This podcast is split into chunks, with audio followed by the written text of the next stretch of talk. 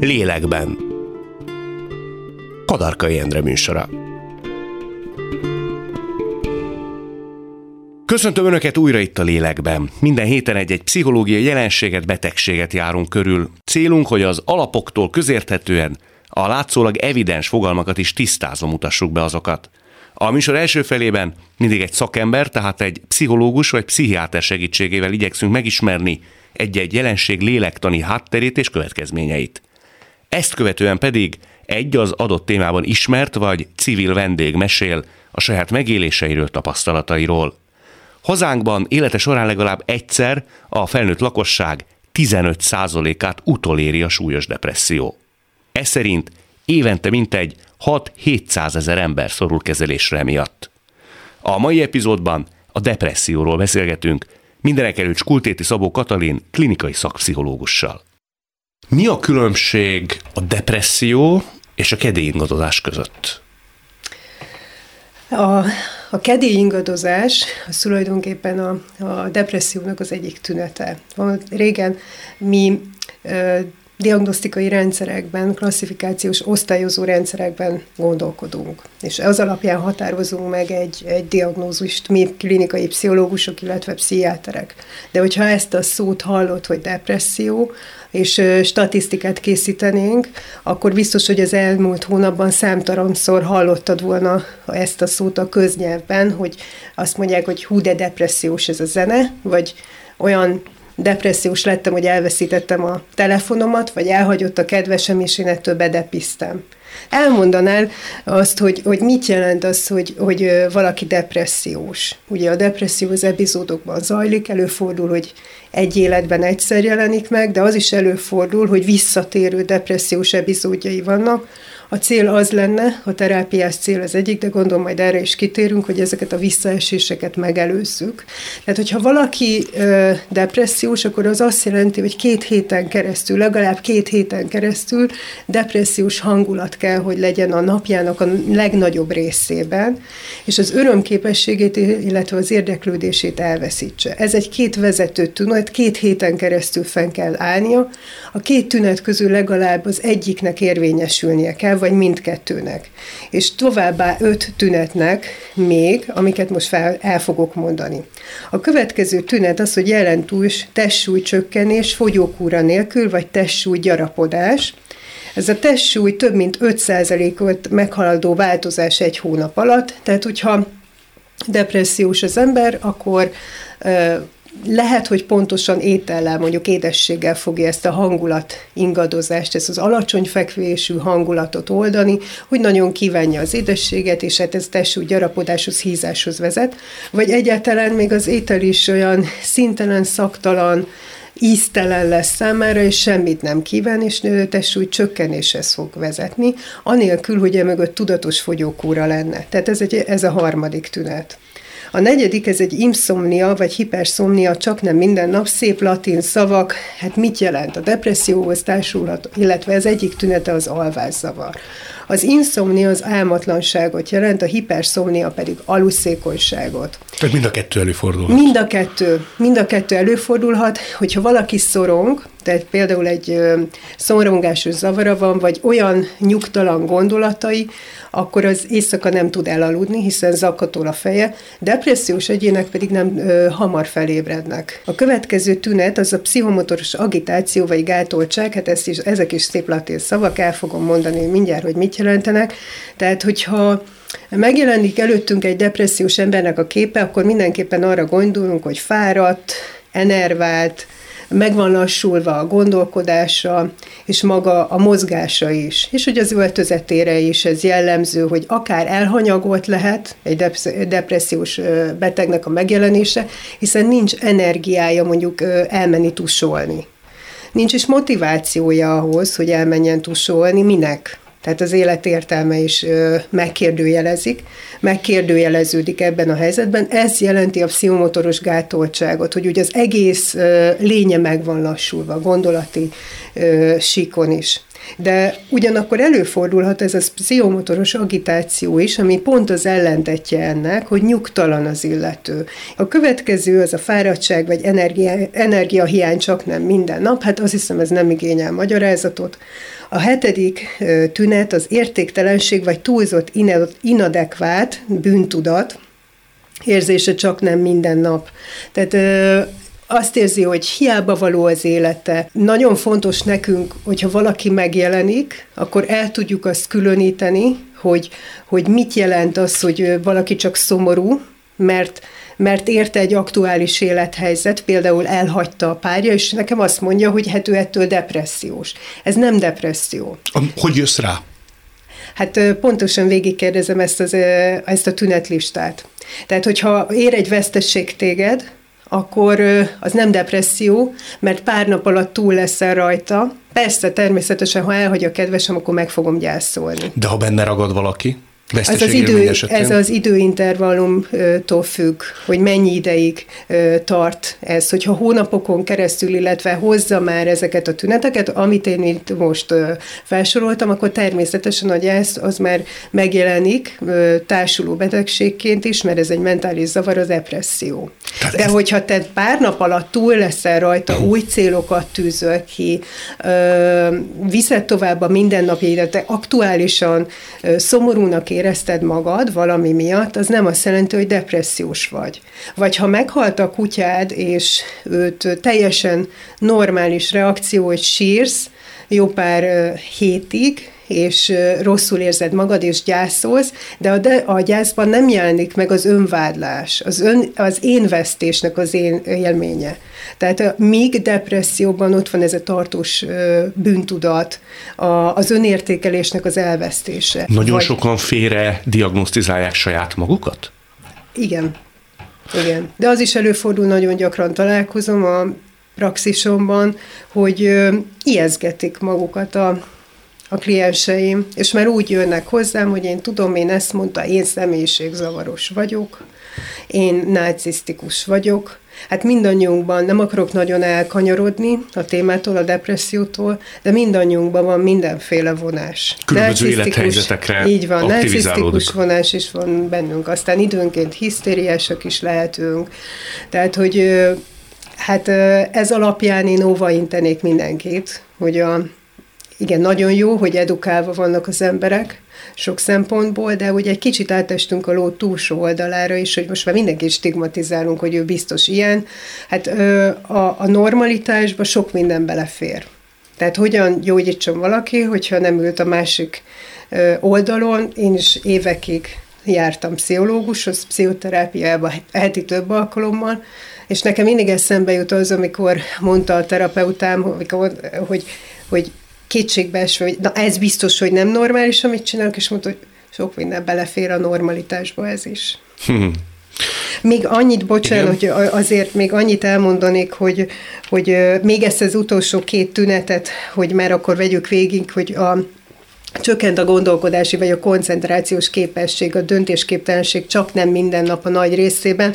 Ez olyan érdekes, mert nagyon gyakran jönnek úgy hozzánk, úgy kerülnek, általában a pszichiáter küldi hozzánk a, a, a klienst, hogy nem emlékszik, szavakat felejt, egy fiatal emberről vagy nőről van szó, és el is mondja, hogy, hogy, hogy úgy mindent úgy felejt, kihullik az agyából, nem tud visszaemlékezni rá. Az utolsó, ami nagyon-nagyon fontos, és én azt gondolom, hogy örülök, hogy tudok erről beszélni, mert picit tabusítva van az öngyilkosság. Tehát a, az, a halállal kapcsolatos visszatérő gondolatok, visszatérő öngyilkossági gondolatok konkrét terv nélkül, vagy konkrét öngyilkossági terv, vagy öngyilkossági kísérlet. Tehát azt azért tudjuk, hogy a depressziónak vannak szövődményei. Tehát az egyik ilyen szövődmény például az öngyilkosság, az öngyilkossági kísérlet, de kialakulhat alkohol vagy drog szerhasználat, ugye nem kap kellő időben segítséget, vagy nem kér segítséget, és akkor elkezdi magát gyógyítani a, a kliens azzal, hogy például iszogat esténként, és a öngyilkosoknak a 65-80 7%-a a halálukat megelőzően kezeletlen depresszióban szenvedtek. 65 87. Óriási. Azért örülök, hogy erről tudunk beszélni. Óriási szám és hogy még, hogyha kezelést kapnak, ez az öngyilkossági kockázat az a tizedére ö, csökkenhet. Maga az öngyilkossága rengeteg tévhit kering a köznyelvben. Például az egyik ilyen tévhit, hogyha valaki sokat beszél róla, akkor biztos nem lesz öngyilkos. Na hát ez egy óriási nagy butaság. Nagyon sokan beszélnek arról, például mondhatnak ilyen mondatot, hogy nem sokára ki fogok csatlakozni az életből, vagy nem sokára én nem lesz gondotok velem. Ez nem azt jelenti, hogy nem teszi meg, hanem pont az ellenkezőleg. Figyelmet vár, vagy hogy valaki akadályozza meg? Figyelmet is várhat, nyilván egy végső elkeseredettségében történhet egy olyan beszükült tudatállapot, hogy ő olyat, lehet, hogy éppen nem akarta, de olyat fog tenni, egy beszükült tudatállapotban, ami már visszafordíthatatlan. Ha tényleges depresszióról beszélünk, és ezeket a tüneteket produkálja valaki, azt mi váltja ki? Ez tulajdonképpen egy lélekben végbe menő folyamat, vagy ez szintiszta biokémia? Nem lehet ezt egyiket sem kiemelni, tehát mint ahogy más pszichiátriai megbetegedés esetében sem. Mi azt szoktuk mondani, szép szóval, hogy multikauzális, tehát több, több okra vezethető vissza, számtalan kutatás bizonyítja ezt. Nem lehet azt mondani, hogy csak a genetika felelős ezért.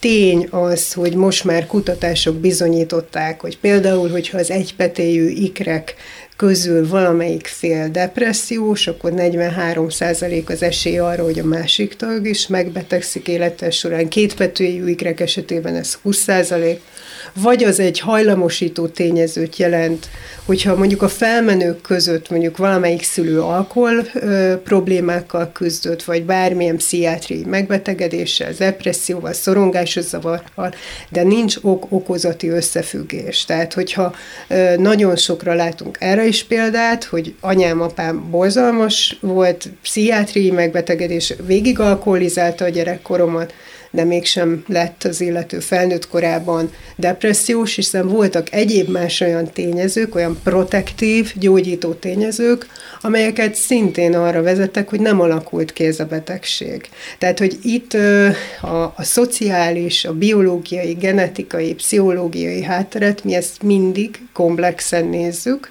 Mind kell hozzá tulajdonképpen, hogy ez életbe lépjen? Nem kell mind, nem kell mind, tehát hogy de nem tudjuk ezt, mi mindig végzünk egy, az egész élet történetét, tehát onnantól kezdve, hogy fogantatás, nyilván nincs erre emléke a páciensnek, de viszont vannak családi legendák, hogy ismerkedtek meg a szülők egyetlen, ő egy várgyerek volt, vagy becsúszott. Ez is lehet kiváltók a depressziónak? Ö, nincs ok-okozati összefüggés, de tudod azt, hogy például neked egész gyerekkorodban azt fogják mondani, hogy hát nem kívántunk, és ez már egy olyan attitűdöt feltételez. Nem feltétlenül lesz ebből felnőttként depresszió, nem feltétlenül fog kialakulni, de mondjuk az, az azért egy olyan lélektani lenyomatot hagy az ő lelkében, hogy a gondoskodásra vágyás, hogy a biztonságigénye nem lesz, vagy a biztonságigénye óriási lesz, hogy nem párkapcsolatokban mindig keresni fogja az ő támaszát, és lesz egy nagy óriási szeretetigénye. De ha ezek meg is történnek, a biokémiai folyamatok, mert hogy végső soron azért az agyban azok játszódnak Igen. le, és azok váltják ki ezeket a rossz állapotokat, amelyeket felsoroltál. Igen. Azt el tudjuk mondani kettő mondatban, hogy mi történik. Tehát amikor valaki otthon ül rettenetes önképpel, azt gondolja magáról, hogy egy fabatkát sem ér, noha öt nappal előtte még buzgott benne az öntudat. Igen. Nincs kedve letusolni. Mi játszódik le az ő fejében? Mi váltja ezt ki biokémiailag? Ö- lehet az az igazság, amit én megtanultam, nagyon éles határvonal, hogy ez nem pszichológiai kompetencia. Tehát, hogyha most meghívtunk volna egy pszichiátert, akkor ő el tudna ezt pontosan mondani. Nekem a lélektani oldala az én kompetenciám, Tehát nem lenne jó, hogyha ebbe most belemennénk, hogy a szerotoninerg, illetve a dopaminerg rendszer hogyan változik. De ez, ez változik, ez, ez a kiváltó. Ez igen, csak én azért vagyok most, azért vagyok óvatos, mert nem az én kompetenciám. Tehát, hogyha ebbe egy pszichológus belemegy, az nem a mi asztalunk, ez inkább egy pszichiátert kellene ezzel, pszichiátert kellene megkérdezni, hogy hogyan változnak a neurotranszmitterek, hogyan az agynak a biokémiai folyamatai, mert hogy változik. Tehát és maga a pszichoterápia is rendkívül komplex. De azt tudjuk, hogy miért változik hétfőről szerdára? Ennek lehet egy genetikai oka is. Tehát, ahogy említettem, hogyha a, a szülők, van ez a mm, endogén belső depresszió, amikor nincs úgy kiváltó ok, hanem egyszerűen leesik, olyan, mint hogyha leesne az égből, és akkor egyik pillanatról a másikra, illetve lehet ezt szezonhoz is kötni. Vannak a, a, téli depresszió, szezonális depresszió, az ember úgy megismeri magát, hogyan változik a dinamikája, ó, jön a tél, akkor én rosszabban, rosszabbul tűröm, hogy előbb sötétedik, kevesebb a fény, illetve tudod, vannak bizonyos periódusok, amikor érzékenyek arra, hogy kialakuljon az egyén életébe, életében, hogyha ő fogékony a depresszióra. Ez egy olyan szemétbetegség, hogy nagyon gyakran áruhában jelenik meg. Például mosolyog az illető, vagy akár különböző testi betegségeket is produkálhat. És akkor ott van az egészségügyi rendszer, én is szakrendelőben is dolgozom, és a beteg úgy elveszik, mert hol a belgyógyásznál jár, kap családorvosi beutalót, és akkor utána megy a tüdőgyógyászhoz, vagy a női beteg a nőgyógyászhoz. De ez nem azért van, mert vagy a környezetében, vagy ő saját magában nem szeretné felismerni, még ha úgy tetszik, lehet, hogy szégyelli is a lehet. depressziót, vagy a lelki tüneteket, ezért testi tünetek formájában jelentkezik mindez. Annyit tud, hogy baja van. Annyit tud, hogy baja van, és hogy ezek ilyen negatív leletekkel, ambuláns lapokkal záródnak ezek a, a konzultációk, vizsgálatok, és ugye a beteg úgy eltűnik az egészségügynek a rendszerében, mert igazából emögött egy, ezt mondjuk egy maszkírozott, egy larvárt depresszió áll, hogy, Tehát, hogy most különböző, magára különböző, uh-huh. így van, különböző, akár egy mosolygós arcot is, de hogy ezek nekem roppantól tetszik egy, erre a maszkírozott depresszióra egy vers, nem tudom, hogy megengedett, hogy felolvassam el. És hogy ha már a kreativitás és a depresszió, Csóri Sándor, Anyám fekete rózsa, csak pár ö, verszak. Anyámnak fáj a feje, nem iszik feketét. Anyámnak fáj a feje, nem szed be porokat. Szótlanabb, sápadsággal feji meg a tehenét, szótlanabb sápadsággal söpörget mosogat. Anyám utakon lépdel, s nem jut el sehová. Szegénység csillagától sebes a homloka, vállára még az organovirág is úgy szakad, mintha teher lenne jószagú kárhozat. Anyámnak fáj a feje, anyámnak fáj a semmi. Anyám fekete rózsa nem tud kiszínesedni. Egy éjjel földre roskad, megtört lesz majd, kicsi, bejön egy madár érte, és csőrében elviszi. Hát ez gyönyörű, nem? Abszolút. Tehát gyönyörű. Láttad. Tehát ez a krónikus fájdalom szindróma, ami mögött meg van bújva egy depresszió, és a vége, hogy a csőrében elviszi, hát ez fantasztikus. Mert hogy egy depressziós, az fáj magának?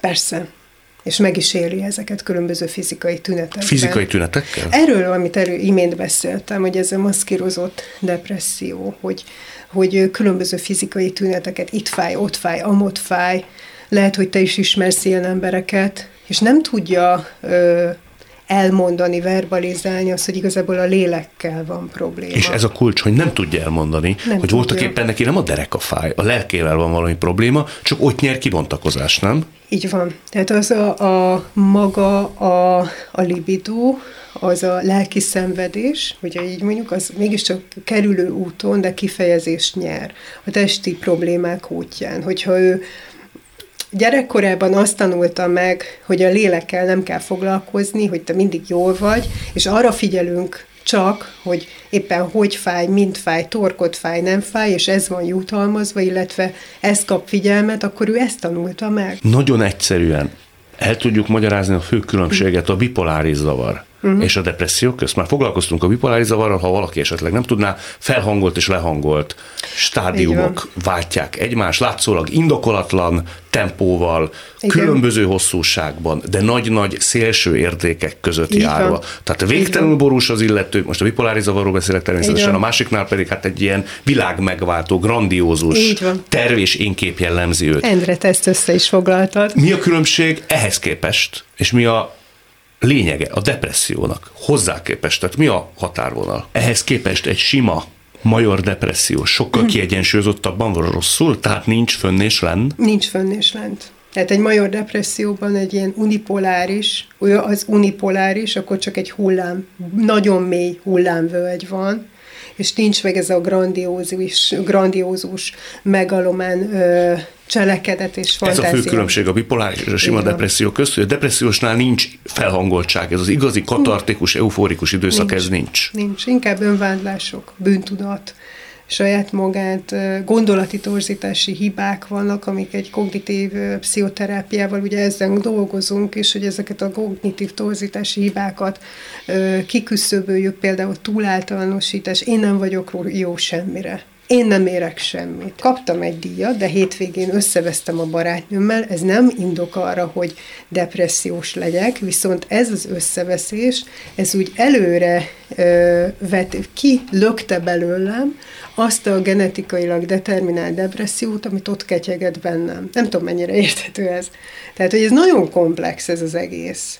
Tehát, hogy lehet, hogy ő benne valami ott genetikailag ketyeg, és hogy lehet egy olyan negatív életesemény, amit téged meg engem nem viselne meg, hiszen van elég énvédő stratégiánk, megyünk tovább, majd kibékülünk, megbeszéljük, stb. Ő benne viszont kipól fogja pattintani azt a genetikailag determinált dolgot. Tehát most a depresszióról beszélünk, de például a skizofrénia 100% azt tudjuk, hogy 100%-ailag genetikai betegség és hogy ő nem attól lesz valaki skizofrén, hogy meghalt az édesanyám, mert azt mondják, hogy na hát meghalt az édesanyja, és beütött a skizofréniát. Nem ettől lett, de az a negatív életesemény, azt a patológiát, ami ott volt a gényeiben, azt előre hozta. Nyilván, a, ha már depresszióra van szó, akkor itt a legfontosabb a terápiának nyilvánvalóan az, hogy a tüneteknek a, a megszüntetése, a, a munkahelyi családi aktivitásnak a visszaállítása. Célunk az, hogy ne legyen újabb visszaesés. Mint ahogy a betegség is egy multikauzális, több okra visszavezethető, a terápiát sem lehet csak azt mondani, hogy csak a pszichoterápia csak a gyógyszeres terápia. Tehát, hogy ebben az esetben egy komplex terápiát kell adni és hogy ami így egy pszichológiai terápiát, ami bele tartozik akár hasúlyos depresszióról van szó, akár csoportos terápia, az egyéni terápia, művészetterápia, nagyon fontos az is, és hát ide természetesen, hogy a biológiai terápia is ide tartozik, az nem az én kompetenciám, ez pszichiáternek a kompetencia. Az a gyógyszeres. Így van. Önmagában nem a gyógyszer a megoldás, de nem is a pszichi- komplexen. És akkor ezt el szokták fogadni a, a kliensek, tehát jó lenne, jó lett volna mondjuk egy pszichiátert is meghívni, és akkor ő el tudná mondani a biokémiai alapját, hogyan változik, mert ugye a közvéleményben ugye nagyon sokszor az van, hogy aj, leszedálják, lenyugtatják, majd kialakul az addikció pillanatok alatt. Ez tévhit? Figyelj, nem az én kompetenciám, de az, de meg, nagyon sok esetben megkerülhetetlen a gyógyszer, és azonnali megkönnyebbülés, gyors megkönnyebbülést okoz, hiszen a szorongás szintet, hogyha nem tud elaludni, mert egész éjszaka kattog, kattog, kattog a gondolatai, súlyos önvádló gondolatai vannak, de nem kell ennyire szélsőséges példát mondani, mert az életének a minőségét negatív irányba befolyásolja, ami már a munkahelyi vagy a család életére nyomot hagy, vagy bélyeget tesz, akkor már megkerülhetetlen. Kell, hogy egy picit egy pszichés megkönnyebbülést hozzon, és ezek a neurobiológiai folyamatokra azonnal hat a gyógyszer.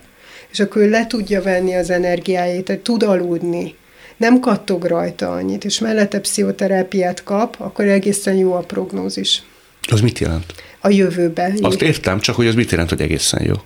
Egészen jó, az, tehát hogy megelőzhetjük a visszaesést, lesz egy minőségi életvitele, mert hogyha egész nap azon kattog, hogy én rosszul vagyok, meg a negatív gondolat, az nem minőségi élet. Te azt állítod, vagy azt mondja a szakirodalom, hogy egy depressziós, ha jó csapat kezébe kerül, és megkapja a megfelelő kezelést, és ez kulcskérdés, azt hiszem minőségi élet élhető mellett. Így van, határozottan ezt állítom. Nagyon szépen köszönöm. Nagyon szívesen, én is, és hát köszönöm a meghívást.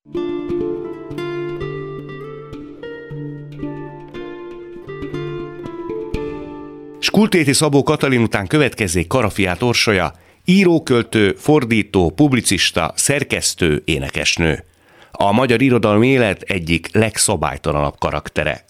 Sok éven át küzdött az alkohollal, mára azt is lehet tudni, hogy a főbűnös a depressziója volt, amit szintén nyíltan vállal. Egyfajta küldetésnek tekinti, hogy a saját történetén keresztül szembe menjen az állandó stigmatizálással. Úgy tudom, édesapád is küzdött a depresszióval. Ez esetben nálad kijelenthető, hogy ez egyértelműen genetikai hajlam eredménye? Hát hogy egyértelműen kijelenthető lenne, az talán meredek, mert a nagyszüleimnél ezt nem tapasztaltam.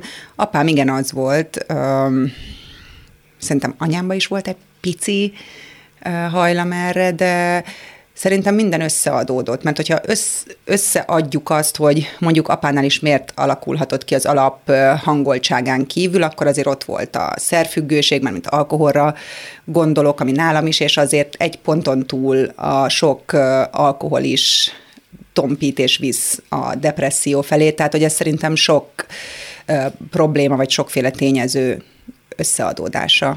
De édesapád esetében előbb lett depressziós, és utána jött a szerhasználat, vagy a szerhasználat hívta elő a démonokat? Én azt gondolom, hogy ő benne mindig megvolt ez, és sőt, ha visszagondolok így a, igaz lehet ez a családi halmozódás, mert nekem a mama testvére volt még ilyen, Pityu bátya, és a halála után megtalálták, ő mindig fura volt, tehát ő nem érezte jól magát az emberek között, kívülállónak tartotta magát, és mondjuk az én depressziómban is ez benne van nagyon sokszor, vagy, vagy egy csomó depressziósnál, hogy azt érzik, hogy a világ és közöttük nincsen semmilyen uh, értelmezhető kapcsolat, és ez a nagymamám testvére is csak az állatokkal beszélt, illetve az egész kisgyerekekkel. Tehát én amikor kislány voltam, még tudtam vele beszélni, és vitt ki a, a ökröshöz, a kis tehenéhez, meg a tyúkokhoz, és velük beszélgetett, és a halála után megtalálták a leveleit, amiben saját magának, ez, ez, ez egyfajta furcsa napló volt, saját magának írta a panaszait, és egy ilyen hatalmas nagy láda volt. A, nagy, a nagymamám, én ezen ö, sokat veszekedtem vele, kidobta az egészet, nem adta oda nekem, pedig azt mondtam, hogy ez nekem íróilag olyan nagy napanyag lett volna, hogy mondjuk egy vidéki bácsi, aki depresszióval küzd, hogy éli meg ezt valóság, a valóságban, a saját valóságában, ami szerintem egy unikális nem tudom, másodlagos tapasztalat lett volna. És az apa mindig kicsit ilyen visszahúzódóbb, szomorúbb ember volt, aki egy ilyen saját világot épített maga köré, és az volt nekünk az állandó kép róla, hogy még ott ült ezzel a nagy fülhallgatóval, és azzal zárta ki magát a világból, ott ordított a fülébe a komoly zene, vagy, az, vagy Pink Floyd, vagy ezek, amiket ő szeretett, illetve olvasott, és végül már ezeket se, ugye amikor a depresszió már teljes érdektelenség, és csak feküdt a kanapén körülbelül 14 vagy 15 éven át, tehát hogy az már egy teljesen másik fázis volt, de ez az alap szomorúság, vagy ez az alap a elutasítása a világnak és a magába süppedés az, az világéletében jellemző volt rá. De ő volt orvosnál, tehát kezelték mindezt? Hát ez volt a legszörnyűbb, hogy nem. Ő ezekről mindent elolvasott, tehát egy csomó ilyen könyvünk volt otthon, de a szakemberekben sem bízott. És például amikor már kórházba feküdt, mert olyan súlyos testi tünetei is voltak, és akkor ugye nyilván beküldtek hozzá hivatalból pszichiátert, és neki az, hogy nem szólt hozzá. Tehát és így ült, és beszéltek, az akkor nem, nem válaszolt. Tehát, hogy ő elutasította a kezelést. De ez gőg volt? Vagy valami fajta betegség tudat teljes hiánya? Ő, igen, tehát hogy ő azt mondta, hogy, hogy más a depresszió, meg más az az életundor, ami benne van. Hát életundor ezt, volt benne? Igen, ő ezt ugye kettőt külön választotta. Ő mindig öngyilkos akart lenni, tehát ő nem szerette az életét. És ez egyébként gyerekként iszonyú nyomasztó volt. Ezt, ezt meg is írtam egyszer, hogy 27 éves volt, amikor először indult el, hogy öngyilkos legyen, és utólag mi akkor már éltünk, én akkor 8 éves voltam. És utána utólag kérdeztem anyámat, hogy, hogy apánk elindult, hogy beleölje magát a Balatonba, és te nyugodtan tettél, vettél itthon, mintha mi se történt volna. És akkor anyám így annyit mondott, hogy vitaggottam volna, vitt magával tűrül között. És ez a fajta hozzáállás, hogy, hogy, hogy valaki, akit én szeretek, elindul, hogy meghalljon, én meg otthon hülyéskedem, ez, ez egy nagyon fura volt. És utána egész, mindig ezt hallgattuk egész életünkben, hogy na, akkor majd akkor lesz öngyilkos, ha 40 éves lesz, és uh, ak- akkor sem lett az, de végül is az ő a lelki önmarcangolása végül is szerintem szétszette magát, ez egy lassú öngyilkosság volt, amit ő csinált, de szerintem ez is a kezeletlen depressziójának a következménye. Igazi nyakon csíphető oka volt annak, hogy ő miért utálta az életet? Vagy ez csak és kizárólag a depresszió számlájára írható? Nyakon csíphető ok. Um, ő utálta az előző rendszert, ő például nem szerette annyira a szakmáját sem, ő ugye uh, jogász volt, ő sose akart ilyen lenni. El kellett venni az anyámat feleségül, amit soha nem akart, és ő... ő Ez egy... nem is volt szerelmi házasság? Szerintem nem. Ugye nekem nem is depresszió volt először, hanem anorexia, és harmadikos gimisként, és a, az, az nagyon, nekem akkor kaptam először nyugtatókat iskolaorvostól ráadásul andakszint. Tehát, hogy, hogy én nem kapcsoltam ezeket a dolgokat, tehát az én hangulatingadozásaimat, vagy az én, én mindig heves voltam, és most is az van, hogy mondjuk van pár hónapig nagyon felfokozott időszakom, aztán utána valami, nem tudom, mi történik a fejemben, és dzs, lezuhanok, és nem tudok felkelni. Én azért nagyon sokat jártam szakemberhez, nekem nincs bipoláris uh, zavarom, tehát ne, engem, nekem depresszióm volt, én antidepresszáns szedtem uh-huh. évekig, uh, már nem szedek semmit, nyugtatókat is szedtem nagyon sokáig. Ugyanakkor hat évesen te már kacérkodtál a halál gondolatával, ha jól tudom. Igen, de azért, mert nem akkoriban mindenki kacérkodik. Meg ráadásul nekem a nagyanyám az egy nagyon furcsa teremtés volt, és nekem erős gyerekkori élményem. Ezt egyébként regényben írtam meg, és nem azonosítottam eddig mondjuk nyilvánosan, hogy ez saját élmény, de nekem a nagyanyám rend, úgy volt az első találkozásom a halállal, hogy gyerekként óvodából hazahoztak, és a nagyi hörögve feküdt az ágyon, és előadta nekem a nagy halált, hogy ő most elbúcsúzik, ennyi volt az élet, ő sokat szenvedett, értünk szenvedett, hát ha majd uh, még a gyerekben van hála, én még én vagyok az egyetlen, aki ott fogja az ő kezét, aki az utolsókat rúgja, és mindjárt kileheli az ő szegény lelkét, és hogy mindenki a szemét világ összeesküdött, ebbe ő most belehal. És hát, és hogy, hogy hova kerülsz, nagyja, hogy a gyerek, a mennybe megyek, és hogy mikor jössz vissza, én majd kiáslak, meg nem tudom, szóval mondom, hogy megy a földbe kerül a kriptába, és hogy én nem tudom. És akkor hát anyám hazajött, engem ott talált zokogva, de nagy, akkor már vígan főzöcskézett, és hogy, hogy te hülye vagy? Ez esett az anyjának, hogy megint neki is előadtad a nagy halált, és kiderült, hogy az anyámat is egész gyerekkorától ezzel nyomasztott, és talán később mondjuk akkor már röhögtünk, tehát akkor már öreg voltak, és mindig eljátszott, hogy mentünk hozzá látogatóba, és ott feküdt fennakadt szemekkel a kanapén. És akkor ezt már rohadtul meguntam, és egyszer mentem oda a barátommal, akkori barátommal, és a nagyi megint ott feküdt fennakadt szemekkel, és akkor mondom, hogy Sándornak hívták az akkori barátomat, hogy hát figyelj Sándor, úgy tűnik az öreg lány meghalt, akkor elviszem a, azt a festményt, akkor tudom, hogy hol vannak az ékszerei, figyelj, a betétjének a felét odaadjuk a nem tudom, kutyamenhelynek, hát felpattant az öreg lány, abból nem eztek, nem ezért is, és poroltam egész életemben. Tehát, hogy azért, hogyha ilyen ö, környezetben nősz fel, akkor persze, hogy gondolsz a halára, és, és persze, hogy, hogy azt gondolod, hogy az mondjuk lehet, hogy egy vonzó perspektíva, mint ezt a sok hülyét hallgatni. De neked nagyon korán voltak már borús, depresszív gondolataid? Nem tudom, hogy depresszív gondolataim voltak-e, de zavaros gyerek voltam, de ezt nyilván csak elbeszélésekből tudom, tehát hogy már kellett gyerekpszichológushoz járnom, elkészítették velem ezeket a családrajzokat, erre emlékszem, és akkor megtaláltam a naplóimat, nem is olyan régen, de az már általános iskola a ötödiktől fölfelé na hát abba már meg minden. És hát akkor főleg az, hogy akkor már anyáik ittak, állandó volt nálunk a bulizás, állandóan menekülni kellett, nem tudtuk, hogy mikor van jókedv, mikor van mondjuk megint halál, és akkor így, így azért nagyon nehéz volt ebbe gyerekként, és, és akkor persze akkor voltam boldog, akkor éreztem jól magam, hogy hogyha meg tudtam lógni otthonról, ha másoknál lehettem, akár a mamáéknál, nem a haldoklónál, hanem a másiknál, vagy a barátoknál, és akkor, akkor volt mindig jó, de a, otthon lenni nekem az állandó szorongás volt, és ez azért úgy ráül az emberre. De hogy ez valóban depresszió, az nekem felnőtt koromban jött, mert ugye én utána így elég erőteljesen elkezdtem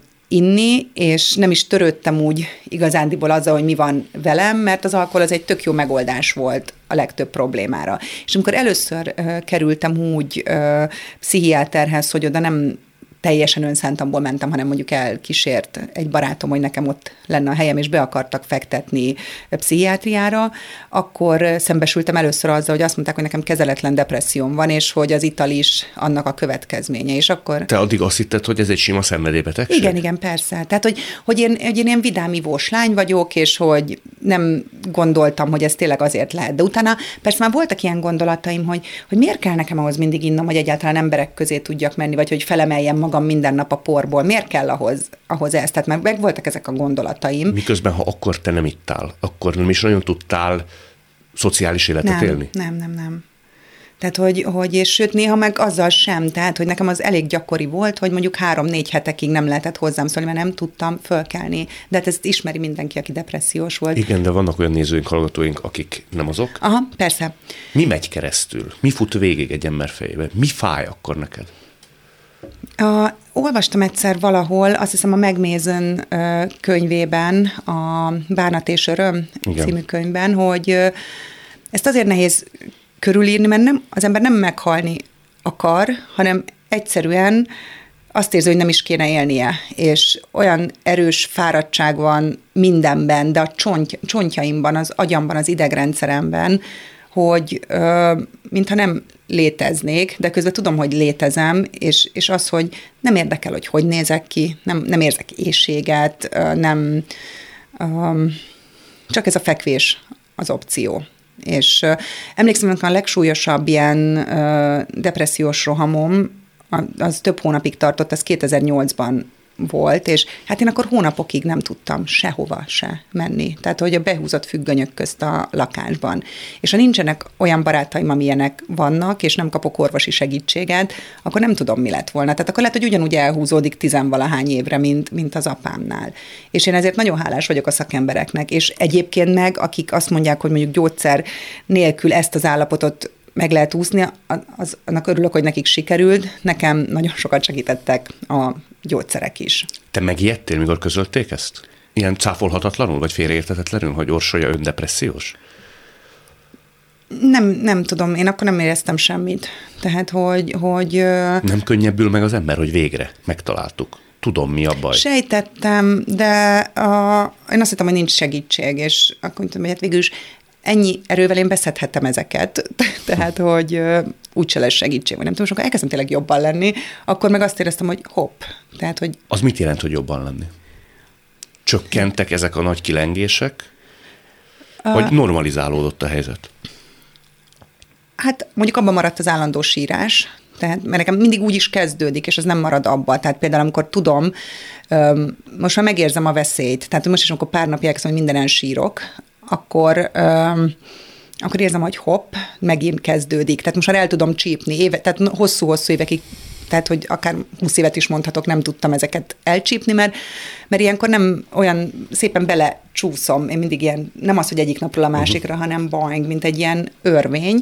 Tőlem is megkérdezi valaki ilyenkor, hogy, hogy mi volt az ok, vagy mik azok a részek, amiből ez összeállt, nem tudom megmondani. Tehát, hogy most ha azt mondom, hogy, hogy öregszem, Mindenki öregszik. Azt mondom, hogy mondjuk nem érzem a helyemen magam. Mi a helyem? Máskor boldog vagyok azon a helyen. Vagy, vagy ha azt érzem, hogy csúnya vagyok, hát tegnap se voltam ö, szebb. Szóval, hogy, hogy ezek úgy... Ö, Te meg akartad, tudom. megpróbáltad, vagy meg tudtad érteni ennek a hatásmechanizmusát orvos értelemben? Tehát, hogy mi játszódik le benned? Azt kérdeztem a téged megelőző szakembertől, aki azt mondta, hogy ebben én ne találjak logikát, természetesen tudom, hogy ez nem egy logikai folyamatábra, de az az ember, aki értékesnek látja magát hétfőn, bármilyen minőségében, nőként, alkotóként, íróként, az hogy tud magára egy hihetetlen értékcsökkenéssel tekinteni pénteken? Nem tudom. Tehát, hogy, hogy szerintem itt valami tényleg, amit, amit az ember itt tud a depresszióra, hogy valami felborul ilyenkor az agyamba. Tehát ez valami kémia, vagy hormonok, vagy nem tudom, valami történik, mert én ezért kezdtem el utána ezeket jegyzetelni. Tehát, hogy, hogy utána megfejtsem azt, hogy, hogy leírtam napról, hogy mit érzek, de néha már arra se volt erőm egyébként, de hogy, hogy az, ami még előző nap tök jól éreztem magam, és tényleg azt éreztem, hogy táncolok, nevetek, és, az, és vonzó vagyok, az eltűnik, eltűnik, és helyette teljesen ott, ott van, hogy, hogy az egész nem ér semmit, és hogy meg akarok halni. És nem tudom, nincs ö, kötelék a két állapot között. Oda is el, odáig is eljutsz, hogy meg akarsz halni. Én igen. Tehát, hogy én ö, persze. Tehát az, az az egésznek a kulcsa, és közben meg a vigasza is, tehát hogy... Vigasza, hogy van kiút? Igen, igen, igen, igen. Tehát, hogy nekem ez a legnagyobb boldogságom, hogy ezt tudom, hogy majd amíg tudom, hogy ezt tudom szabályozni. És akkor Mert... hogy tudod elhesegetni ezeket a gondolatokat, amikor rátörnek, nevezetesen, hogy a kiút olyan csalogatóvá válik? Ugye vannak bizonyos trükkök, tehát hogy, hogy ezt is megtanultam mondjuk így a terápiák meg minden alatt, amikor észreveszem, azért tudom néha megállítani. Tehát észreveszem ezeket a jeleket, akkor például tudom, hogy jobban kell figyelnem az evésre. Primitívnek hangzik, de a fényre, az evésre, vitaminokra, mozgásra, tehát hogy akkor többet kell edzenem, és valóban sporttal például egy picit a karban tudom tartani ezeket a depressziós állapotokat. De hogy amúgy mi történik, azt nem tudom.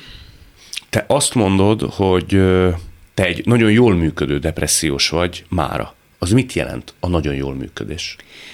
Ugye van ez a, a fogalom, erről nyilván több szakember is beszélt, ez a mosolygó depresszió, és én most már így le tudom küzdeni, tehát hogy nem mindig. Tehát vannak olyan időszakok, amikor nagyon nehéz velem, ugye én szerkesztőségben dolgozom, tehát is, hogy nem lehet hozzám szólni, vagy nem, nem tudok kommunikálni, mert egy kitörés, sírok, és kiborulok, és nem tudom. De, De nincs is semmilyen indoka?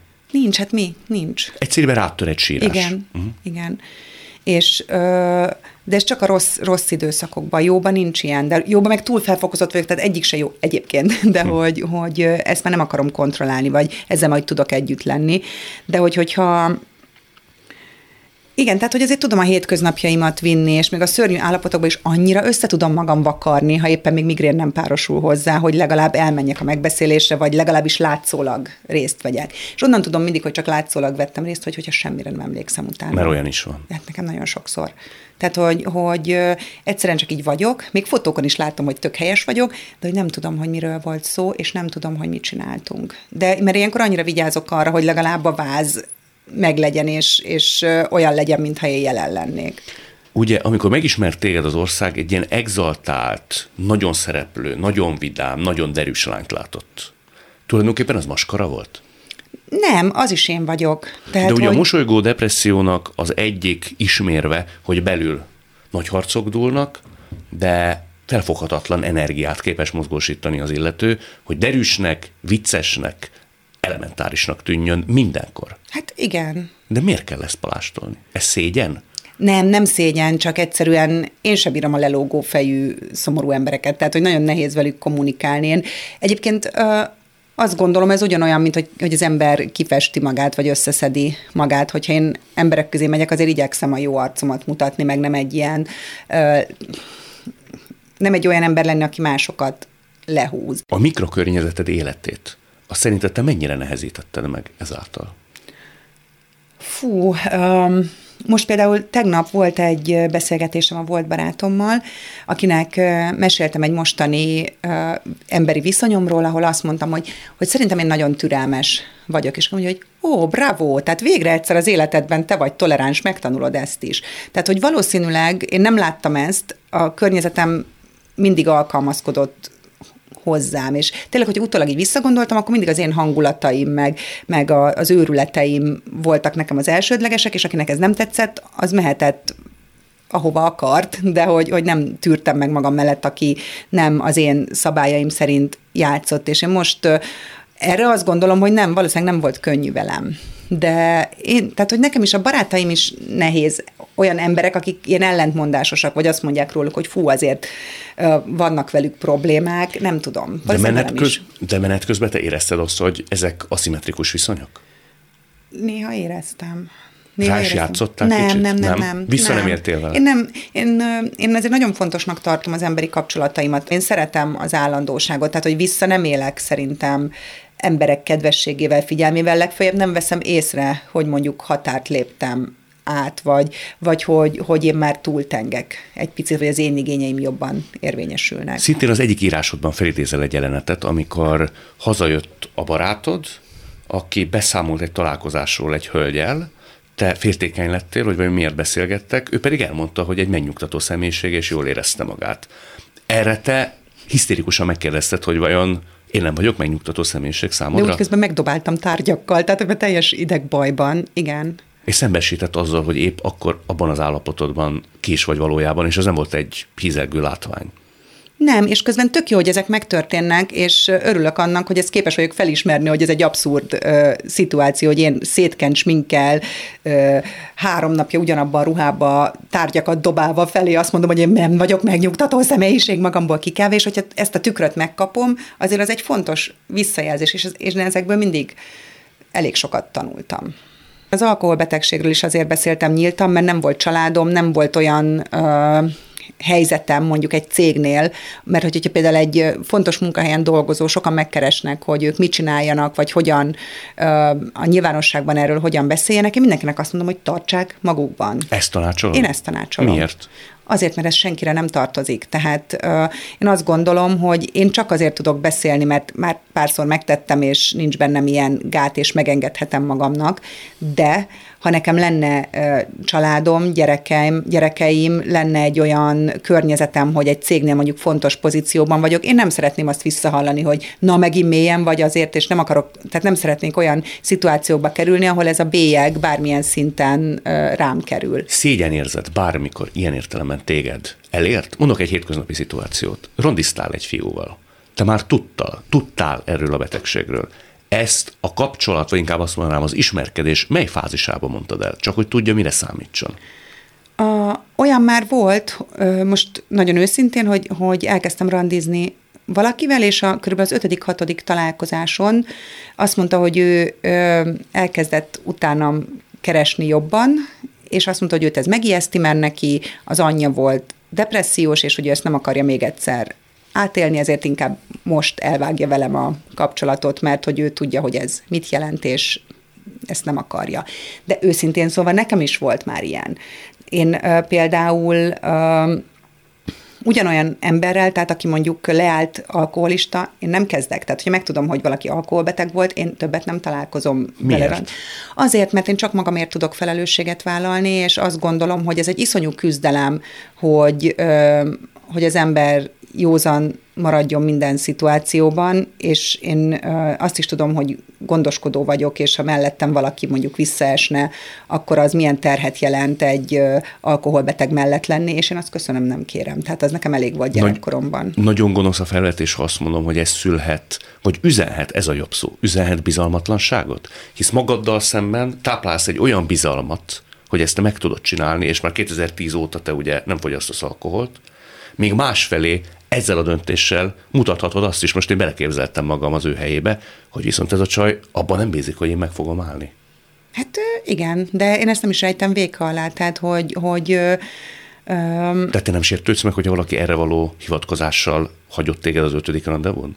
Nekem ez rosszul esett őszintén, nagyon, de ö, azt gondolom, hogy el tudom fogadni. Tehát ö, annyi fájdalmunk, meg sérelmünk van, és hogyha tényleg ez a gyanakvás, oké, okay, én tudom az embereket kettős mércével mérni, és, és azt mondani, hogy én képes vagyok rá, de én ismerem a magam erejét, és csak a magam erejére ö, tudok mondjuk hitelt fe, felvenni, most nem tudom uh-huh. ezt mhm. szebben mondani, én, de másnak ezt a kreditet én csak úgy hozomra nem tudom megadni, és hogyha bennem ott ez a félelem, és nem tisztán őt nézem, akkor az nekem nem egy jó ö, hozzáállás. És persze, hogyha találnék valakit, ö, aki mondjuk legalább olyan erős, mint én, akkor, és úgy, ugyanolyan szigorú önmagával, mint amilyen én vagyok minden szituációban önmagammal, és ezt kiszimatolom, mert úgy érzem, hogy ezt ki tudom szimatolni, akkor nem lenne ez probléma. De, hát de hisz nem is azt neki esélyt, hogyha ezt elmondja a én ezt érzem. Randi. Tehát, hogy én megérzem a dolgokat. Tényleg? Mm, igen. Lehet tudni azt egy emberről, hogy mennyire erős mondjuk öt év távlatából? Tehát mondjuk 2010 előtt találkozott volna veled valaki mondjuk 2005-ben. Meg tudta volna jósolni azt, hogy 2010-ben te örökre leteszed a poharat? Jaj, nem. Tehát, hogy így az nem, de uh, azért nekem volt kapcsolatom, ami arra ment rá, például, hogy ittam, de akkor még nem hagytam abba, vagy, vagy uh, nem tudom, igen, ez nem volt szép, amiket mondtam, de, de hogy közben én nagyon ösztönösen működök, és azt gondolom, hogy most ezt kozmetikázhatnám, de meg azt is tudom, hogy ez, ez, ezek milyen utak, és nem biztos, hogy egy olyan nehéz emberrel, mint én magam, én, én bírnék. Tehát, hogy nekem azért ö, olyan kell, aki stabilabb, és szerintem azért... Ö, bármilyen... És azt hiszem ez a kulcs, ez a kulcsmondat, igen, hogy te erre vágysz. Igen, akinek neki tudsz dőlni. Igen, igen, igen. És nem az akarsz lenni, akinek neki dőlni. Igen, mert, mert én abba se bízom, hogy nekem igazán, ne, tehát rám lehet számítani a végsőkig, de, de utána én magam is összeomlok, tehát hogy ezt, ezt se kívánom magamnak. Volt olyan, aztán majd szólsz, hogyha nagyon messzire merészkedtem, amikor olyan méltatlan helyzeteket állítottál elő a depressziónak köszönhetően, hisz olvasom azt, hogy egyáltalán nem akar az ember sokszor zuhanyozni, ruhát mosni, amit ma már azt mondom, hogy szégyezz, de úgy gondolsz vissza rá, hogy te jó Isten, azért ennyire hogy hagyhattam el magam? Hát persze, tehát hogy, hogy akkor szerencsére más nem látott, tehát hogy akkor be voltam zárva a lakásba, mert én ilyenkor uh, annyira vagyok, hogy tényleg nem tudom elhagyni a lakást, és nem megyek emberek közé. Tehát ezt úgy nem látta senki. Magammal meg ugye el voltam, vagy, vagy nem De Orsi, szerintem te egy nagyon hiú ember vagy. Igen. A hiúság se tudja ezt felülírni sokszor. De ilyenkor nem... Tehát, nem működik. Ezt, ezt nem tudom jobban elmagyarázni, Értem. tehát hogy... Vagy hogy, érteni vélem. Nincs hiúság. Nem, hát mi? Tehát az ember meg akar halni, akkor nem a hajmosáson. Ilyenkor, amikor az ember fekszik az ágyban, akkor az, hogy egyáltalán ami arcot rajzoljon magának, vagy emberi külsejét, a legnagyobb őrültségnek tűnik, hiszen minek? Tehát, hogy, hogy ez egy ilyen dolog te elmondod, mert végső soron azért ez a műsor mégiscsak azért jött létre, hogy azok az emberek, akik ezzel küzdenek, vagy egy hozzátartozójuk küzd ezzel, elmeséled azt, hogy nekik valami fajta reményt adjunk azáltal, hogy azért ez nem egy billog, ez nem egy menthetetlen, jóvá tehetetlen út, hanem ezzel egy teljes értékű élet élhető, megfelelő koordinátorrendszeren belül és megfelelő segítségnyújtás nyomán. Én hogy ezt így gondolom.